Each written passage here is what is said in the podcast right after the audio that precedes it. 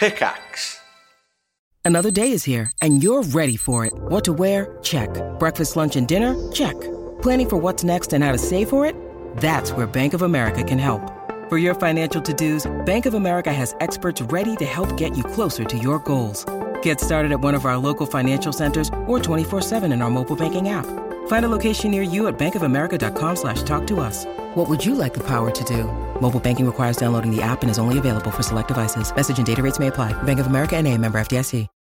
When you need mealtime inspiration, it's worth shopping Kroger, where you'll find over 30,000 mouthwatering choices that excite your inner foodie. And no matter what tasty choice you make, you'll enjoy our everyday low prices, plus extra ways to save, like digital coupons worth over $600 each week. You can also save up to $1 off per gallon at the pump with fuel points. More savings and more inspiring flavors make shopping Kroger worth it every time. Kroger, fresh for everyone. Fuel restrictions apply. Hello, good evening, and welcome to. Keep going, Steve. Imagine this was live radio. Come on, what's the matter with you? Ah, I want to be back in the studio. Okay. And now there's a car going past.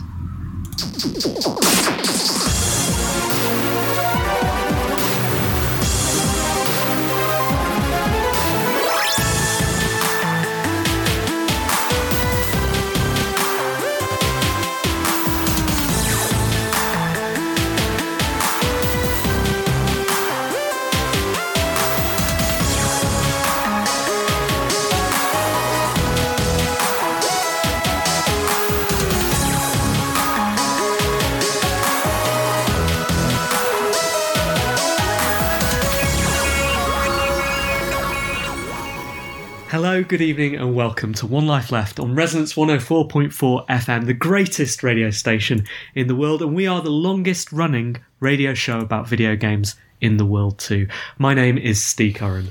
Hello, I'm Simon Byron. How are you, Simon? I'm what they call okay. I think seven, seven out of ten. Uh, yeah, that's me at the moment. Yeah, I- I'm, I'm, I'm all right. Could be worse, could be better. What about you? Give us, I some, am- good, give us some good news. Come on. I'm thoroughly okay. I've been enjoying the cricket on Channel 4. Um, free to air cricket for the first time since 2005. That's been nice, and it's the Super Bowl tonight as well. Are you going to be watching? Yeah, of course. Oh, Do it every year. Pretend to know what's Who? going on. Who's playing? Uh, the Weeknd. And then either side of that, I don't know. Uh, uh, it's Kansas City Chiefs against the And? team that has Tom Brady as their quarterback now, and I've forgotten what that is. But You're doing very well here. Uh, in that, once again, your audio's cut out, and I can see that you're talking. So, uh, and, then, and then all of a sudden, it's, it's come back. I think you might have some automatic settings or something. That means I can't check what you've just said. And as you're editing the show this evening, presumably you'll be able to drop in.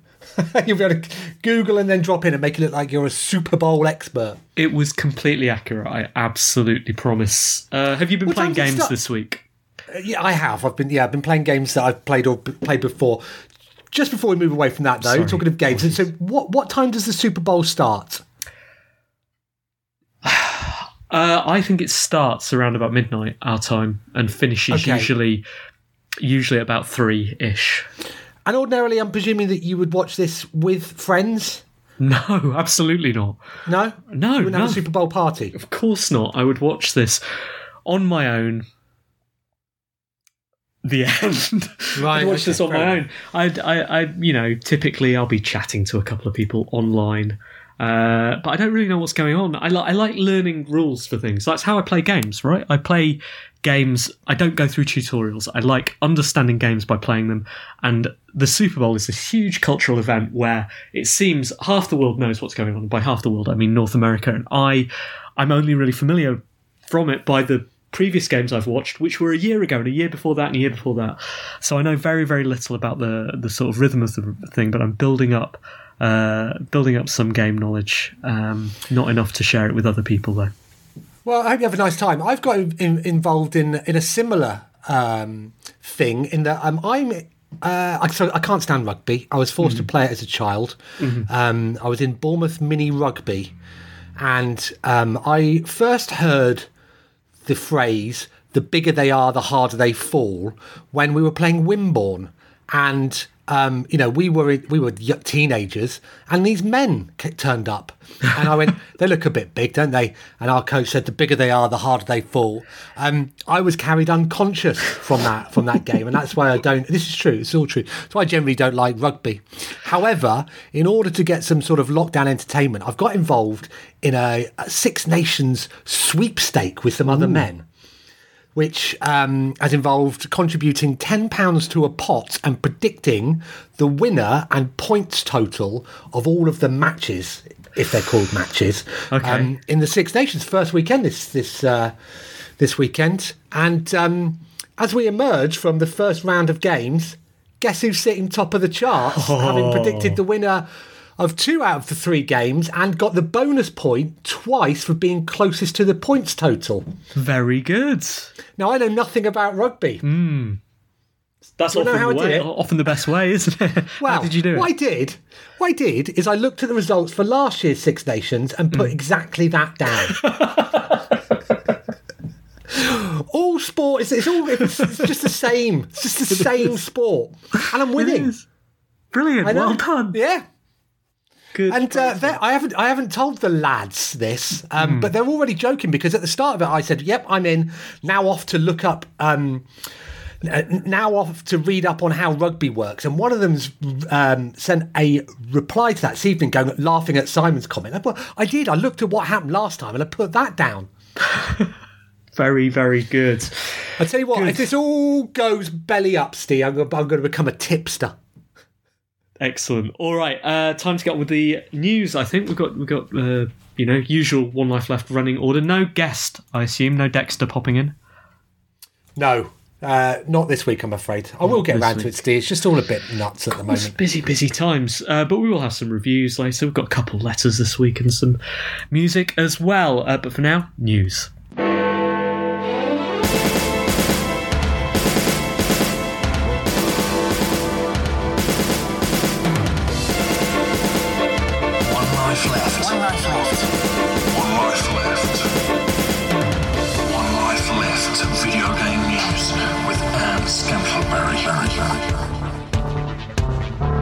All right, I've done my research this week, Simon. I've got four stories. How many do you Have you? Yeah. I've got three.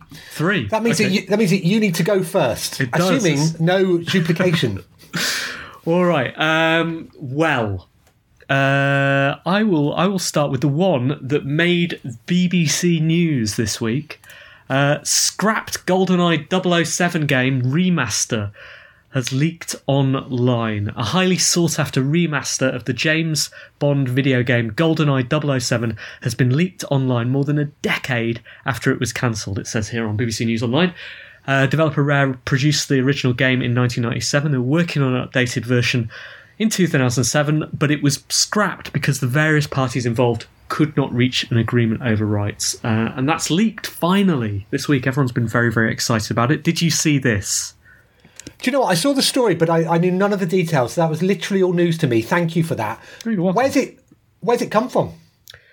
So, um, not well. I can tell you specifically that it came from YouTube gamer Grazlu007, uh, who posted a two-hour video showcasing uh, showcasing the remastered software.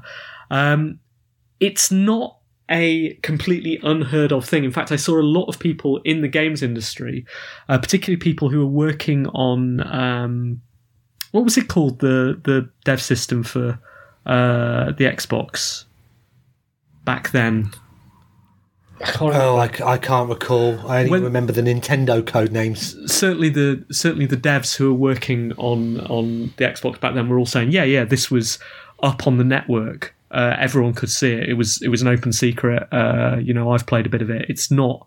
Um, it's not one of those things that people didn't know existed, but somehow the wider 007 GoldenEye, sorry, GoldenEye 007 community haven't seen it. Uh, there are quotes here from David Doak, who's the designer uh, on the original, saying it was fun to see the remastered game out in the world. It's heartwarming.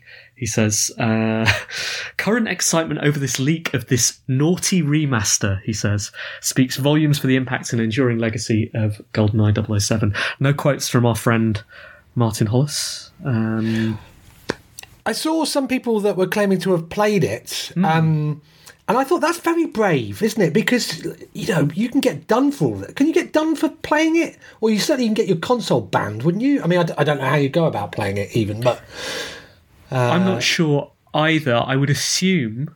Um, so I believe this is all to do with the Xbox Live Arcade, and that's where I'm, I'm remembering the developers. Uh, developers who had access to the back end of Xbox Live Arcade had seen it before. I think. I'm wondering whether people are playing emulated versions. Is there an Xbox emulator? Is that a thing? I don't know. No idea. Um, but the, uh, I thought it was very interesting. The reason it didn't come out in the first place was because uh, the rights issues around it were too challenging. It was uh, all tied up in the rights with um, Rare, and obviously with the movie rights, um, even James Bond image rights, because of course. GoldenEye 007 had Pierce Brosnan in the role, no longer James Bond by the time this was going to be re released. Um, indeed, that EA version of GoldenEye that came out used Daniel Craig, uh, but that was a completely different game. Um, it's nice though to see so much affection for a game that is- Yeah. how old is it? You, I tested you. Uh, sorry, you tested me last week. How old do you reckon? Is? Oh, it must be. So N64, 21 years? More than that? Well, it says here nearly 25 years. So 25 years, wow. I, I read somewhere today, though, that um, the reason why our uh, understanding or concept of time is changing is that we generally make it based on memories, and as none of us are doing anything at the moment, we've got no idea what time is. So I, I hope you'll forgive me for being mistaken. Um, all right, your turn. No, I was just going to mention that uh, up until last year, I worked with a guy who was in GoldenEye and was one of the men on the toilet. Really? What in one of the levels? Yeah, they um, they put cameos of themselves um, as uh, incidental characters, and he was on the toilet in GoldenEye. That's a claim to fame, isn't it? Fabulous. The uh, Video Games Chronicle writes UK's Channel 4 is planning to reboot the Games Master TV show. It's told potential advertising partners. Channel 4 says it will revive the iconic British show as a social first programme this year with content to appear on its E4 channel, YouTube, and social media platforms. Games Master aired on the channel between 1992 and 1998. It was the first British television show dedicated to video games. Hosted by Dominic Diamond with the late Sir Patrick Moore appearing in the role as the titular Games Master, the programme was comprised of game reviews and challenges as players competed for a Games Master Golden Joystick trophy. The new show will see five celebrities compete across three television episodes, with one being crowned the Games Master champion. I think there's some more detail. I'm going to stop reading there. Um, How do you feel about that?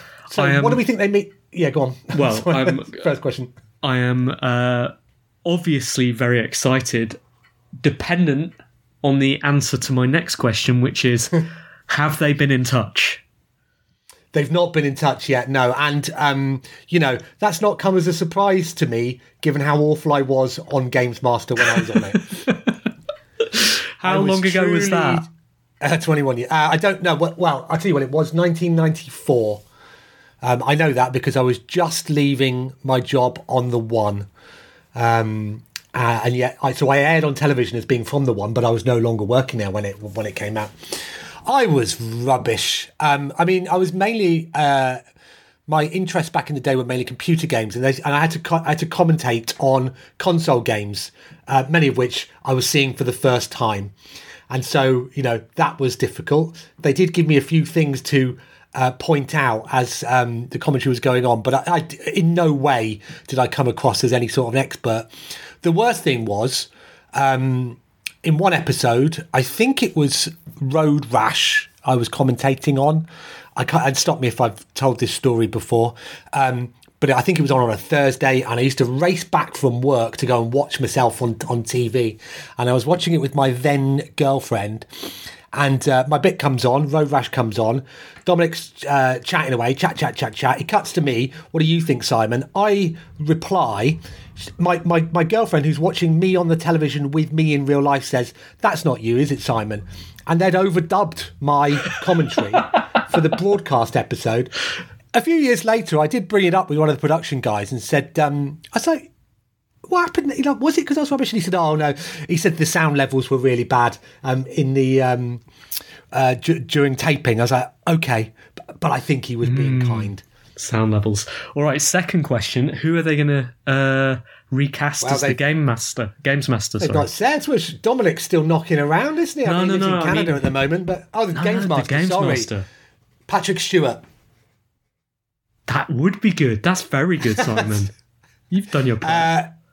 Well, he's on. Um, he said an image hosted on Channel 4's website for Games Master features Hollywood actor Patrick Stewart, but there's no mention of him in its ads pitch. interesting. Interesting. So five used go- celebrities competing. He used across- to go to the Games Master in order to get tips on how Yeah. to, you know, as members of the public. He wasn't commentating on, you know. So when I was doing it, it was Vinnie Jones was. Uh, I was Vinnie Jones and Andy Townsend were involved in one chan- in, in, in one challenge. Um, so yeah, you know, what's Patrick Stewart going to do with with those guys? Well, presumably Um, he's going to give the tips to the celebrities who are competing so on the they're going to go and ask him, are they? Yeah, of don't know, I course. In that weird feels blue like they're going to deviate. Feels like they're going to I think they deviate from the magic of the show.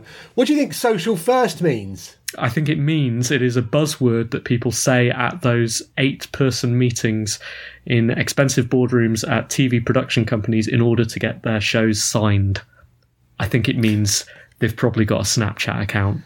I don't know. Uh, it, you know, um, actually, I have a friend who worked on a social first TV show, and it meant lots of small videos made for Instagram, uh, produced specifically for Instagram, which was the dominant platform at the time. I'm not sure if it's still, well, presumably TikTok now. Also, it's called Insta these days, isn't it? Apologies. If you're, if you're, if Um, you're on it. of course. And uh, and what you do is you lead with content on there that feeds into your uh, into your flagship show. Um, so uh, one informs the other, and everyone has to consume across all kinds of different media platforms. Well, it sounds as if we're unlikely to see it being old men. Um, the other thing that uh, sprung to mind this weekend was uh, there was a lot of talk, talk from the old PC Zone gang. I think Will, a friend of the show, and friend of mine, Will Porter, found an old um, meetings minutes document which he put online, and uh, and I'd forgotten that I was offered and turned down the job of editor of PC Zone. And I wondered for a moment what would have happened if I'd taken it. I would have been one of the cool kids, wouldn't I? Would have known Charlie Brooker better than I. I mean, I, I, I, knew him in passing, but we might have been friends. Hmm. I could Yeah. be, fa- I could be, I could be married to Konnie Huq. I You wouldn't have been friends then. well, would have tested our friendship, sure, but he would have seen that he'd lost out to the better-looking guy. But yeah, that's, I mean, I would have been one of these cool kids, wouldn't I? That they all they all talk about the great days. Yeah. And they would have talked about the great days a bit, or maybe they wouldn't have been great. Maybe I could have stopped these. I don't know. You could have made Oh, PC Gamer the cool one. Well, exactly. yeah, I don't know. I can't remember why I didn't take it up at the time. I think um, I think I was persuaded to stay at uh, Bastion. I think they bought me uh, the D- Develop magazine to run instead, and so I stayed there and did that. Very Hey, good. sliding doors, sliding doors, Sliding Steve. doors. All right, I have got another news story for you here, which um, relates to something we were talking about earlier. Um, the Pro Bowl this year. Now, as a Super Bowl expert, as we've established, I can tell you what the Pro Bowl is. Uh, the Pro Bowl is a. Sorry, I should finish my sentence first. The Pro Bowl didn't happen. Instead of it happening, it happened online uh, inside Madden 21. So the Pro Bowl is a. It's a bit like the Charity Shield for football fans. Is the Charity Shield still called the Charity Charity Shield? Yes. Is it called the Roblox Charity Shield these days or something? Um, it is a uh, sort of trophy. It's a trophy. It's an event in uh, American football that is sort of competitive, but no one really cares. What they do is they get all of the best players from uh, across the teams. Um, and they pick two sides and then they have a match between them. And this takes place in the week before the Super Bowl because um, well, there's a fallow week there, so there's nothing else going on, and I guess for TV scheduling reasons, uh, they want to hold an event. Now, this, it, it, it, no one really cares about it, but it's a fun event for people to watch. Um, this year, no one wants to take any risks. I mean, no year, anyone, people don't take risks in this game, right? It's a very low impact version of a very aggressive, dangerous sport. Um, but this year, especially, no one wants to take any risks. And so they decided to not have the Pro Bowl as a real thing. Instead, they had it online inside uh, Madden 21. Um, this took place uh, last weekend. And there were 40, uh, four players on each team playing online, all ex pro footballers, um, and Snoop Dogg, who was just involved. How did he get an invite? I, I have no idea. Uh, although he is, I think he's a famous Madden fan, and apparently he was quite good to watch. He was giving proper tips and quite a good player. Anyway, um, the news story, which I've lifted from VG247.com, is that it was quite fun actually. Okay, that does sound like this news. happened. I guess it is. It is sort of. It's very of its time, isn't it? It's COVID culture and video games crossing over, and I suppose another step closer to esport hitting the mainstream. Uh, apparently, it was really, really watchable, and these days the you know Madden looks exceptional, doesn't it? Far better than when uh, when we were playing it growing up. I, have you played it? I assume you played Madden growing up. Did you? No, because you were a PC gamer, not a console gamer. Oh, I was a computer gamer. Yeah, so sorry, I was c- computer more. gamer, uh, Amiga I came gamer. in via the Amiga. Yeah. Yeah. Um, so no, I've seen it being played, and you know, only up until about four years ago did I. Did I? Sorry, it was only four years ago that I started to understand American football a little bit better by watching um, the Amazon documentary All or Nothing about the Hmm. Arizona Cardinals. Right. Okay. and and you know will they won't they reach the Super Bowl final? Well, they gave that quite uh, away quite quickly when they were get, get, when they were in the semi final or something, and that there were no more episodes. so you thought, so thought. Very good. okay, well they probably won't then. Um, so yeah, I, I was in, entirely unfamiliar with it, but I have seen videos and it does look very good. So my introduction to the sport, like the reason I, I, I guess I, I sort of started watching the Super Bowl was as a kid I used to play Madden, knowing even less about this game. Um, uh, but these days Madden looks, um, I believe, like Madden and EA were the first people to sort of take inspiration, or amongst the first people to take inspiration from TV coverage of games uh, of of you know sport and lend that to games and make the sort of video game versions of sport more accessible that way uh, because people then look at them and go oh that looks i recognize that looks like the tv version of sport i'm looking for um, i'm used to and now it looks you know pretty identical to the tv broadcast and therefore if you're watching people you can identify play with it e.g snoop dogg and uh, uh, what's his name marshawn lynch I'm don't know. I'm making this up now. Uh, then, Sounds good. then obviously, uh, obviously, it's enjoyable entertainment. No idea who won. Don't care. A bit like the normal Super Bowl. Who played at half time though? I don't know. I don't know. Doesn't reference it here. Eurogamer write today. Um, yes, Valve has broken its own concurrent Steam users record yet again. Um, Steam broke the same record a staggering six times last year as an unprecedented number of players were concurrently online as the coronavirus pandemic continued to surge. Before today, the highest concurrent player count seen on Steam was 25.4 million users in early January 2021. So then, Steve, I was going to ask you to make a guess then. What is the current record? I feel like I'm going to get Judging this by- in order of Well- magnitude wrong. 22 million. Well, no, because the previous one was 25.4. So, Oh, okay. So, um, but I could see just from your face, I mean, obviously the listeners won't appreciate it, that you weren't enjoying that question whatsoever. Um, it's 26.4 million people were online at the same time. Uh, which is quite impressive. Um, the reason why I liked this story was that the comment rice and pea two hours ago um, hi, uh, pulled out a quote from the story which is this. As wes reported at the time putting steam's booming popularity into context that 120 million active monthly users numbers is higher than xbox live and playstation network's equivalent figures. In a september 2020 interview with cnn xbox boss phil spencer said xbox live reaches over 100 million people each month and in july 2020 sony announced playstation network at 103 million active users. Rice and pea then jokes and phil harrison announced that since the launch of stadia sometimes at the right time of day you can fill a lobby on Destiny 2. Unfair, but but uh, but funny. Hold on, didn't the state the Stadia news must have happened this week as well because it wasn't it? Last you- week's. Did you did you pick it? I didn't. Did you? I didn't. No. Ah, maybe we should just briefly cover that. This Stadia have changed tack, haven't they? They have. They've closed down their internal um, game development resource. So they had a studio, I think, um, or certainly at least one, um, that were going to make original exclusive games for Stadia.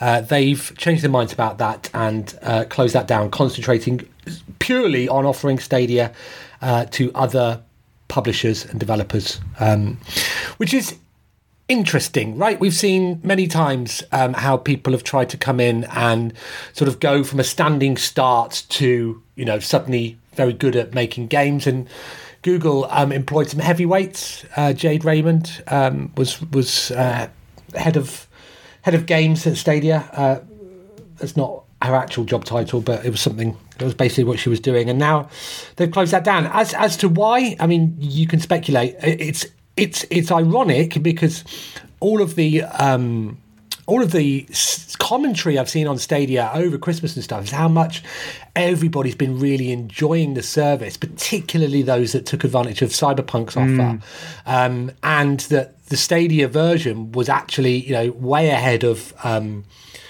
of uh, some of the console versions, traditional console versions, um, to the extent that, that Stadia was being quite bullish on social media, sort of joking about how uh, its version of Cyberpunk was wouldn't crash or what or, or what have you, and that people were coming around to the idea of the service. You know, that's there's that's, there's nothing to stop them running that, um, but they won't be getting any exclusives. It looks like. I think the you've. I think that's exactly the reason they've done this. Uh, the if, someone showed me a graph showing the two spikes in uh, Stadia's usage, and they corresponded with the launch of Cyberpunk and the launch of something else. Do you know what that It would have been it, presumably it would have been the Destiny expansion. I would have thought. That sounds right. because it was also free. It was also free to play, I believe. and it was really, really, really noticeable. And if you're looking at that graph, um, it's hard to not see Stadia's future there. I think that would have been different if they'd um, they'd sorted out these you know potential Stadia exclusives a little bit earlier. It always seemed weird to me that they were announcing this and launching the tech, and meanwhile they were saying, "And yeah, we've got some studios building games for us." Um, and really, you know, traditional console launch seems to be is more like, cool. Here's our console. Here's four games you can't get anywhere else. You need to get this, you know, this device in order to play those games. And instead, you're meant to be buying into Stadia with the promise of something cool coming down the road later. Um, a much more compelling promise is you can play Cyberpunk and it actually works. Um, so yeah, Yeah, there is no question that streaming is going to become an important part of the games industry, um, and certainly the the, the the the Stadia technology. I think out of out of all of the streaming services at the moment, does seem to be the one with the least friction. Uh, you know, you can go from browser to playing really, really quickly. Um, you know, G- G- GeForce Now does require you to go into GeForce Now, then log on to the platform that you own the game on, and then boot it from there. So it you know it can take it can take a couple of minutes sometimes or longer if you're actually waiting for a server. Um, and XCloud from Microsoft again, you're you're going in via a central hub, where Stadia click you know almost almost straight away that you can be in the action. So yeah, I don't know. I, I would I would hate to see the technology be a victim victim of timing. Um, you know, technology is uh, littered with uh, right product, wrong time. Um, as the founder of Friendster is probably still screaming at the sea. Um, but yeah, I, you know, I think Stadia is gen- genuinely impressive, uh, and I hope that whatever they do decide, do decide to do with it um, finds a home. Because uh, yeah, in, in, in some ways, it's it's it's the most convenient way to play when it's all working. I've got um, I've got two more stories, but I'm only going to do one of them because we're running Okay. over time already. Um, this is about Mass Effect. You must know this story, surely. well, I'm aware that uh, they're re- remastering it. This is from Eurogamer. Uh, Tom Phillips, news editor, writes BioWare's upcoming Mass Effect Legendary Edition has taken a fresh look at the trilogy's gratuitous camera angles, focusing on Mass Effect 2 character Miranda, or more specifically, her bottom, and made some changes. Um, there's a quote here from Legendary Edition project director Mac Walters. He says, I do think a lot of things have evolved since the original games. I don't know if I would say we were ultra concerned about it or anything like that, but there were some considerations. Uh, Kevin, who's Kevin Meek, the environment and character director, actually called out some camera cuts that were just, why was that focusing on Miranda's butt? So in some cases, we said, okay, we can make a change there. They've cut out the gratuitous butt shots. How do you think the internet reacted to this? I bet they're furious, aren't they? Uh, some of them are furious, and some of them are saying it's the right thing. And you are either in one of those camps or the other, uh, and there will be a war fought on that basis.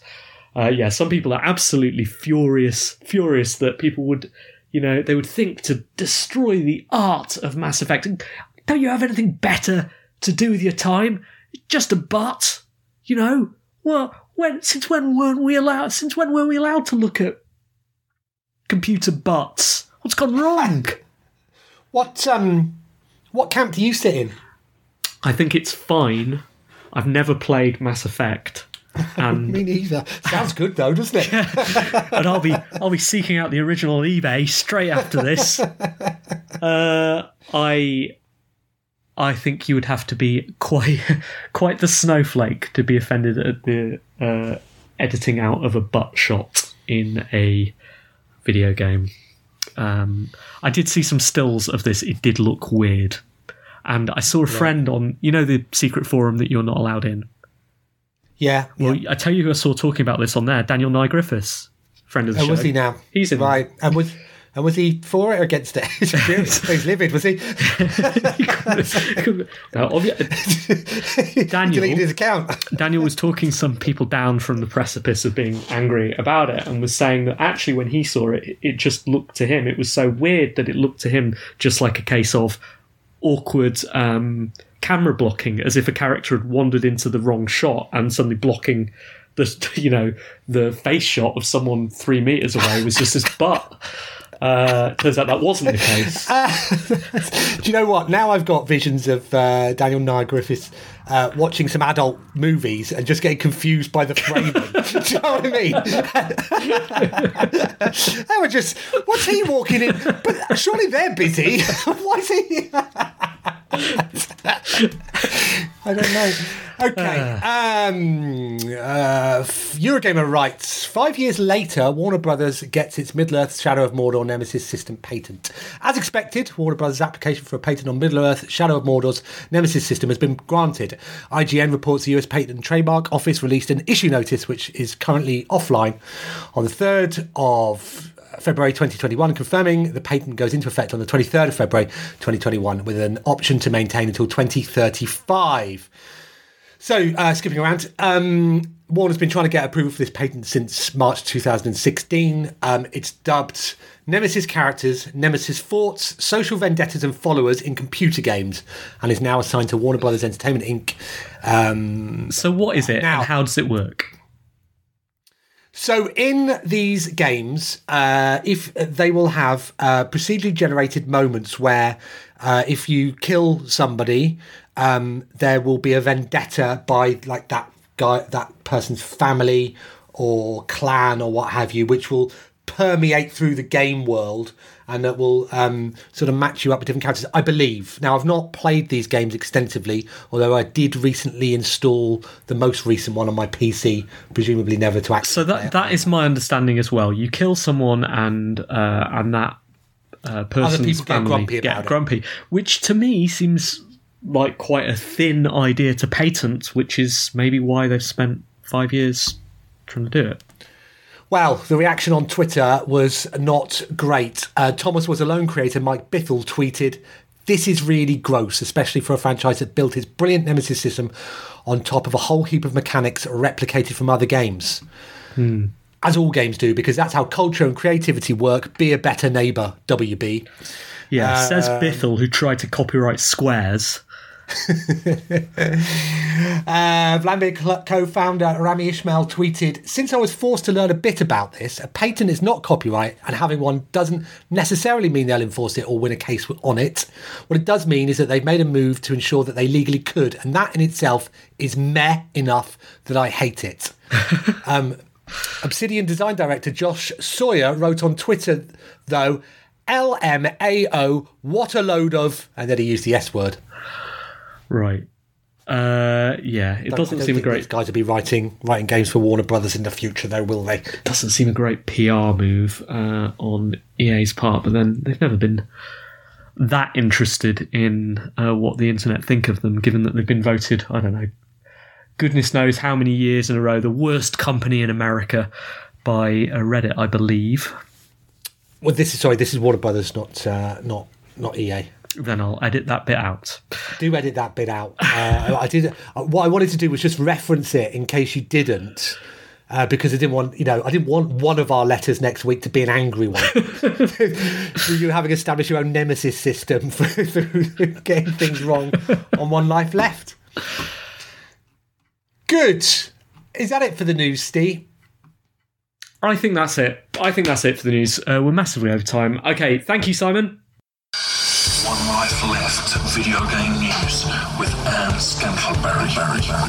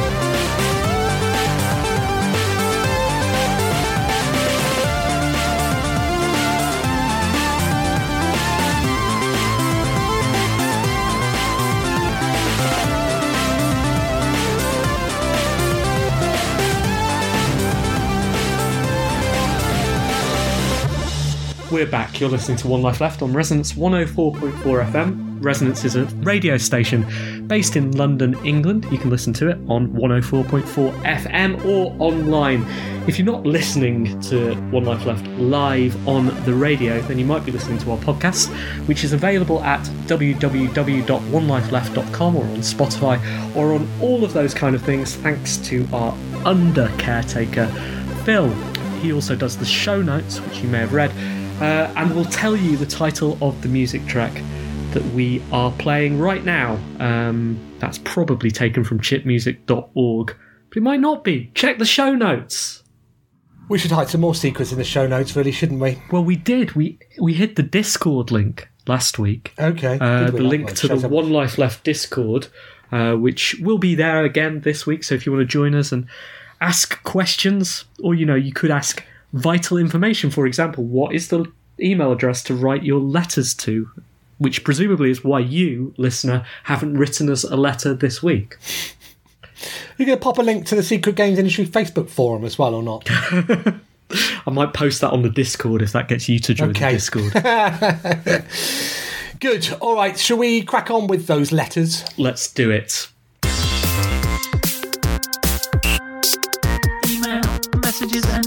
BCC. One life letters. Chris Conroy writes, Dear and SSG. Do you remember when we used to see some upward trending or downward fading celebrity? Uh, he said, Are you still, sorry, I was reading the bottom of the letter there just to get what that reference was from. Uh, the letter goes, Are you still lockdown quizzing? Did you ever start? We're back in another cycle of Zoom quizzes at the minute and always on the lookout for new ideas for quiz rounds, particularly if they have video game crossover potential.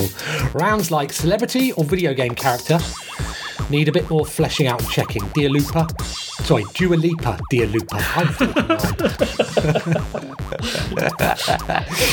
The Twilight from Knights of the Old Republic, Nathan Drake, star of the Transporter series, and my attempts to find eight game theme songs that were neither instantly recognisable nor too obscure didn't get very far either. So help a fellow out, OLL, and geese a job. I mean, give us a clue. Now here's an idea. No, sorry, now, now there's an idea. You're cryptically comparing correspondent Chris Conroy, and what I skipped to at the bottom was that he pointed out that. Um, the uh, lyrics that he put at the start of the letter were should have been sung to Brown Eyed Girl. Right. Apologies for messing that whole thing up. Quiz rounds for video games then. Hmm. Uh, okay. So I think we've done for the last couple of uh, couple of episodes of One Life Left. We've done guess the year. When was that from? Pretty easy one. Makes you feel incredibly old. Uh, One that uh, I did on um, down in the Develop conference a couple of years ago was um, show a picture of a controller and ask people to name the system because there are some obscure ones of those around. but you also did the. Did you not do the Metacritic higher or lower thing? Or was Higher it or edge? lower, play your edge cards marks? right. Yeah, edge marks. Higher or lower. that was good fun. Yeah. And actually, back then, so this must have been a couple of years ago because I think the Switch is is it four years old uh, next month? Maybe it's a couple of years ago. Jo- uh, Jonathan Smith did a round during that game show, which was you know back then difficult and would be impossible now where he would read out the name of a game and asked if it was a real one on the Nintendo eShop or a made up one. Uh, and given how many games there are on the Nintendo eShop and how many of them are slightly dubious, I think that there's that's ripe for picking. How about, Chris, taking some fan fiction from fanfiction.net uh, and editing out the name of the character and just Yeah, reading the situation. good. Very Uh, good. And, uh, and yeah, seeing if people can guess. The other thing that you can do if you can't be bothered to uh, write your own questions or do your own research is to fire up one of the Jackbox games and screen share that. Everybody can join in. You don't have to do a lot of work. Perfect. Hello, team. Hello, SSG, writes Robert Wells. Interesting to hear you talk about Polybius last week. I love a good legend, and Polybius has it all. It's just about believable if you squint and impossible to disprove, whilst clearly being a fabrication for the joy of a good yarn. My girlfriend was asked to study some internet folklore, so I sent her my favourite bit of creepypasta about the legendary Pokemon Black, a first gen bootleg, car- bootleg cartridge that gave you a ghost as a starter which only knew one move kill. What's your favourite tall story of gaming? Pip pip, Robert. Well, there's a question, isn't it? So I've got a couple. Like, Go uh, on then. I- I'll tell you the Do- I'll tell you the short one first. Yeah. Which is, uh, I got quite into the. Have you ever read about the the? I think it's the Bigfoot in GTA and tracking that down. Oh, yes, yes. I, I never did that or was involved in it, but I did get involved in reading the Reddit and people trying to track down what was going on there. And it really, really took me back to a a golden age of video gaming, I think, when there was much more mystery in video games, when people didn't know everything that was inside a game. Uh, it was really, really nice to read this community trying to crack how to find Bigfoot, what these markings in caves meant, UFOs, all that kind of thing, working together on that. Um, I thought that was fantastic. Did they find it? I got bored before that. no, no idea. Uh, it, it was in process uh, when I was looking, so I don't know. I don't. I can't. None spring to mind. So, to what's your second? So, um, I actually, the reason that I find this question quite easy to answer is I did a talk about this, uh, all about the loss of mystery in video games. I said, like really, really important to me uh, because I'm I miss it so much these days. As soon as a game comes out, right, it is very, very clear what's inside that game. Partly because of things like um, uh, achievements, right, which itemize every single thing you can do in a game. And when you have 100%ed platinumed a game, you know there's nothing left in that game.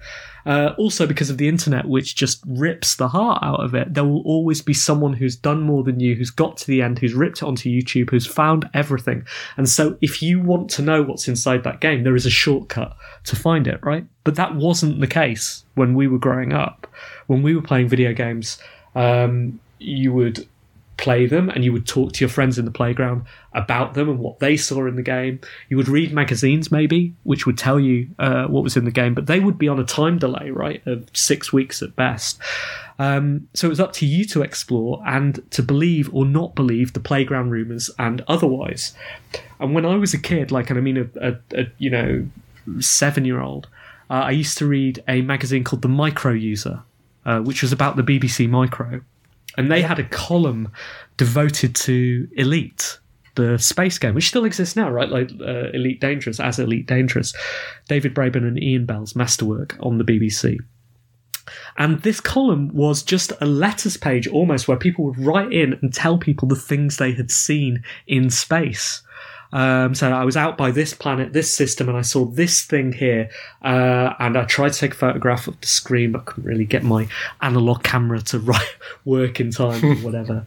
Um, uh, you know, and I just wanted to let people know. And then, of course, you would set your ship off in that direction to go and see these things they call generation ships, mile long, massive spaceships that were much bigger than anything else in Elite. You could fly along the length of them and you couldn't really attack them. They would destroy you instantly. There are all kinds of rumors like that. Um, and it was just exciting to imagine this stuff was out there inside the game. And like Robert says, it was plausible. They felt like they might be tall tales, but then they would be confirmed by another letter the next month. Who would be someone writing, go, I saw it. I flew here. It was this time. Uh, you know, I've been playing the game for 30 hours. I saw this. I've been playing that session for three hours out by the sun, scooping up some fuel. I saw this generation ship. And now, 30 years later, people have ripped that code open. There's, you know, I think there's a project that's just the whole of the source code for the BBC Micro version of Elite, and none of this stuff was there. Like, it's all What? fake. But for that time, the magic, this layer of fiction, of folklore, added so much to a game. Uh, it shows how good communities can be when they build on a game. Um, but it's very hard to replicate that experience again now. So it's not so bad being old. What a thorough answer, Steve. I, uh, I'm hoping Robert will write in again next week with another subject of your talk. If you want to write in and uh, you've got uh, any letters you want to send us, please email Team at onelifeleft.com.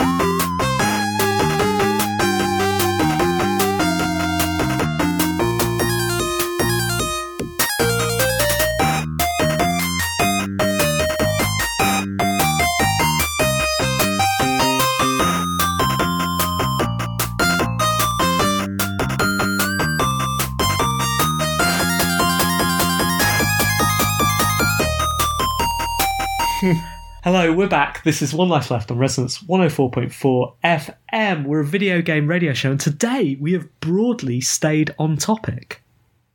We have. It's been packed full of video games chat, hasn't it? We'll see how that goes. God goes. only knows what we're going to be able to talk about next week. We'll see how that goes now because we've got uh, we've got the reviews to come. Have you been playing anything this week? I have been playing um, something this week. I've been playing a lot of something, actually, more of this something than I've been able to play for quite some time. I've um, Excellent. Let's Yeah. do the reviews now. Steve. Okay, fine. I'll go. I'll go first. Um, I've been playing a few things actually this week. I played Journey to the Savage Planet. Have you heard of that? okay, I well, I have heard of it. Yeah, a lot of people talking about it for some reason. It is a 505 games release. It is a comedy game. It's a first person shooter, a little bit Metroidvania You go down to a planet, you explore it. In the vein of those sort of sci fi pulp movie classics, you kill cute animals, you harvest them to upgrade weaponry, you craft extra things, they allow you to access other bits of the planet, you fight bigger monsters, um, and there is some nice, gently funny uh, comedy around it. It's very, very easy to start. It feels like an old game. Um, as in, it feels like a game that might have come out 20 years ago and been a much bigger deal at that time. Um, single player based uh, exploratory experience, somewhat sitting between, I guess, a kinda Duke Nukem game and Metroid Prime, something like that. Um, I, I like it. It doesn't make me feel anything, right? Like no emotion at all. It's just easy. Uh, I keep getting lost in it. I keep um, failing to understand what I've got to do next.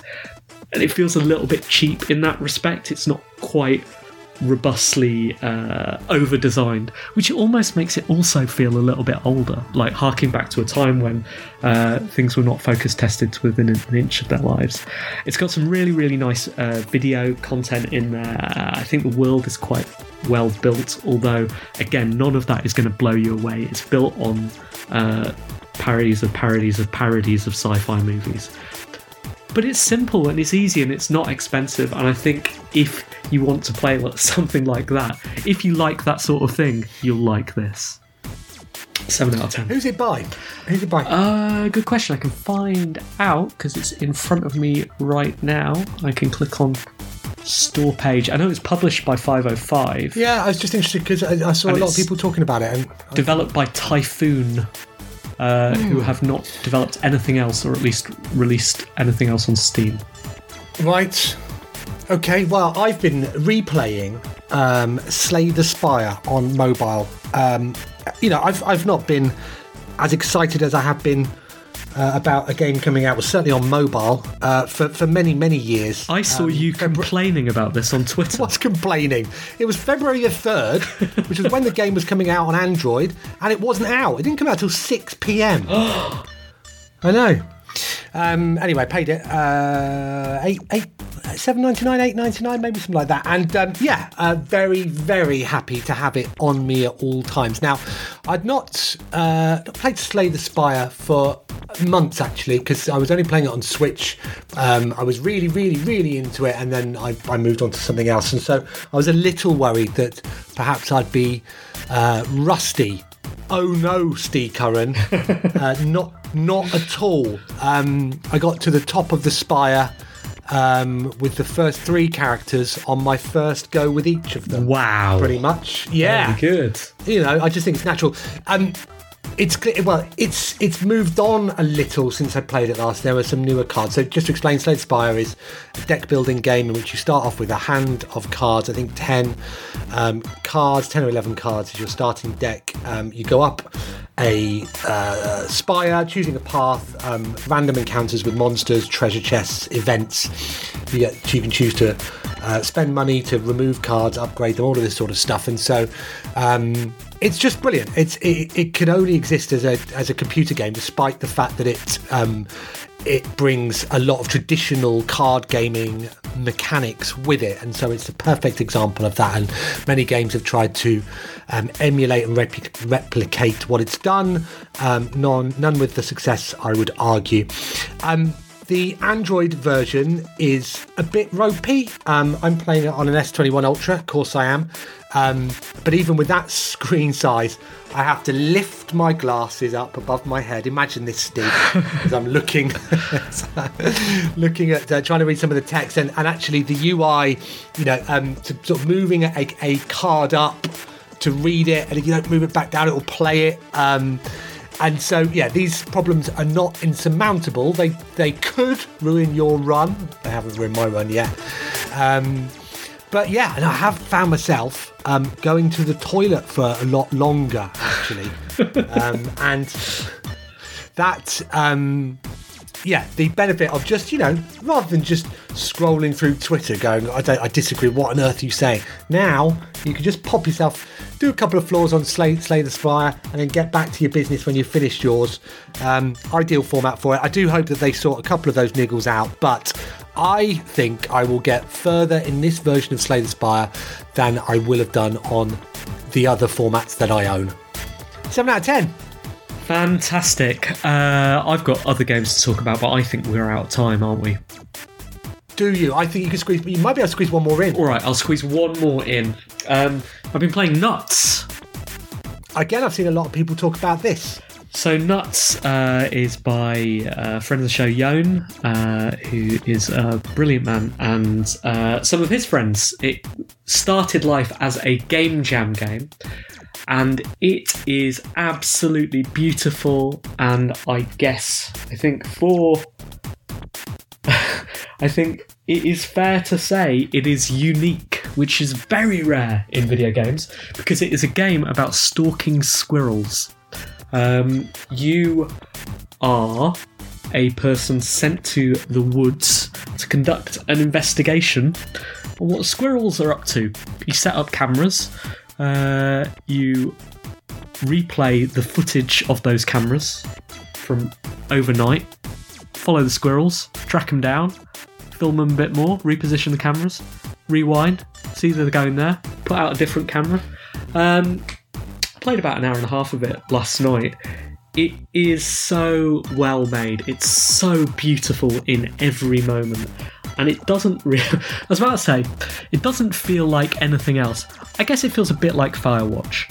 Like, so it does feel. Uh, it feels a bit like one of those games. Uh, a gentle exploration with a mystery at its heart. I do not know what this mystery is yet, but I'm looking forward to finding out. Uh, you can buy this game with confidence because even if you don't like it, even if you do not think it is beautiful, and if those things are the case, then you're a bit weird, honestly. But even if that is the case, your money is going to some really, really good people. So, uh, nuts, 7 out of 10. Nice one. Well, we're recording a day early next week, Steve, aren't we? So we better hope that, that no video game news happens next Sunday, Valentine's Day, your birthday. Yes, please, everybody, hold back that Sunday breaking news. Uh, and uh, or you know, just give us the head, heads up because we do not broadcast until till Monday uh, or podcast on Wednesday. So uh, you know, just give us a give us a nod, EA or Warner Brothers. Um, till then, I guess. Uh, thank you so much. till then. Thank you so much for listening to the show. Thank you so much for writing in our two letters correspondence. Uh, and thank you, Simon, for being here once again. You are welcome. Same place, different time next week. right. Good luck with the Beast from the East two, by the way. I'm a bit worried about the shed, so who knows what will happen next week. It'll be like a, a survival video game. You'll be fighting off Exactly. wolves, boarding up the windows. Uh, who knows? Right, that's it. Okay, goodbye. See you later. Goodbye, bye, bye, bye, bye. Bye.